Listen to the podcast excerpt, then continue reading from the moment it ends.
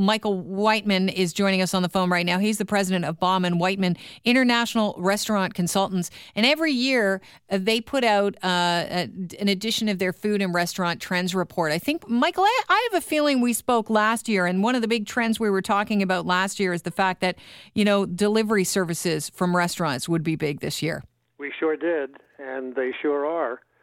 Um, the delivery business is, is ramping up, uh, not just in the U.S. and Canada, but around the world.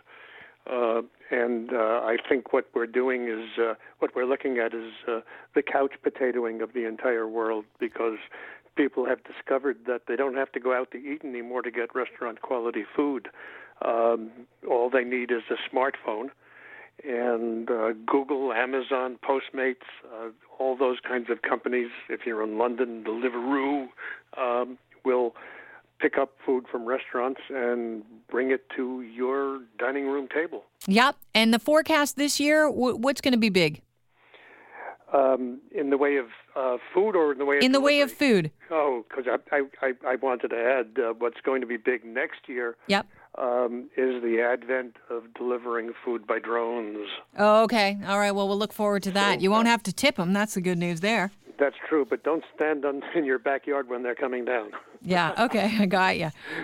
Uh, this year, lots and lots of vegetables, lots and lots of plant protein um, substituting for animal protein.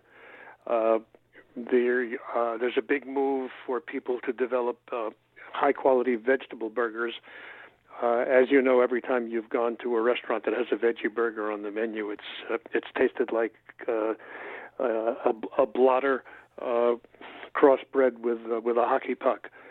And uh, chefs around the the country are developing their own versions of vegetable burgers. Yeah, some of them. I, I read that you're thinking that this beneath, uh, Beyond Meat and Impossible Foods have developed a plant based burger patty, which is meant to actually look, smell, and taste and mimic the sound of a hamburger patty when you put it on the grill. These actually look like they're bleeding. Yes, they are. Um, it's uh, it's a model of uh, of modern chemistry, uh, and uh, they've discovered uh, what uh, I can, the, what I can only call the thing of a thingamajig because I'm not smart enough. Mm-hmm. Um, what exists in uh, uh, hamburgers that allows them to bleed, and they figured out how to do that with uh, with vegetable uh, derivatives.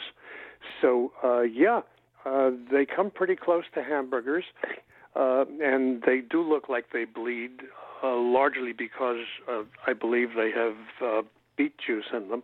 Is this going to be? Is this for the vegetarian or is this for the meat eater who wants to just you know back away from meat? You got it. Uh, it it's both. Uh, it's for the curiosity seeker. It's for the person who, like me, had uh, steak twice yesterday because I was at two wine tastings. Mm-hmm. And tough uh, life. and and and needs needs to reform my diet for at least a day. Uh, so yeah, it's it's it's for everybody. Uh, there's a, a great awareness of this, and and it's not just um, the two commercial companies that, that you mentioned, uh, it, it's it's chefs uh, everywhere. Yeah, they've got an artificial patty at Momofuku right now. Yep, and and it's pretty good. Really. Uh, the other thing is that uh, you're going to see more vegetables uh, shoving proteins off the plate, uh, and I mean real vegetables rather than uh, vegetables that are uh, ground up and synthesized and made into things like hamburgers or uh, pork chops. Um, by the way, it's always it's always been a curiosity to me why um, vegans who loathe food uh, would be attracted to something that looks like meat. It is true, but you know what? I think it's it's all rooted into uh, th- those people probably didn't grow up in a meatless ho- household, and so you still want that you know comfort food, uh, you know, and you still want you know what you remember from your youth. You just you don't want to eat the same type of food. I guess yeah, you want something that looks like it, recreates it. That's true. Uh, the other thing is that if you're out with people who are not vegans or vegetarians and they order hamburgers, now you can too. Yeah. Uh, so, uh, but uh, the question still arises.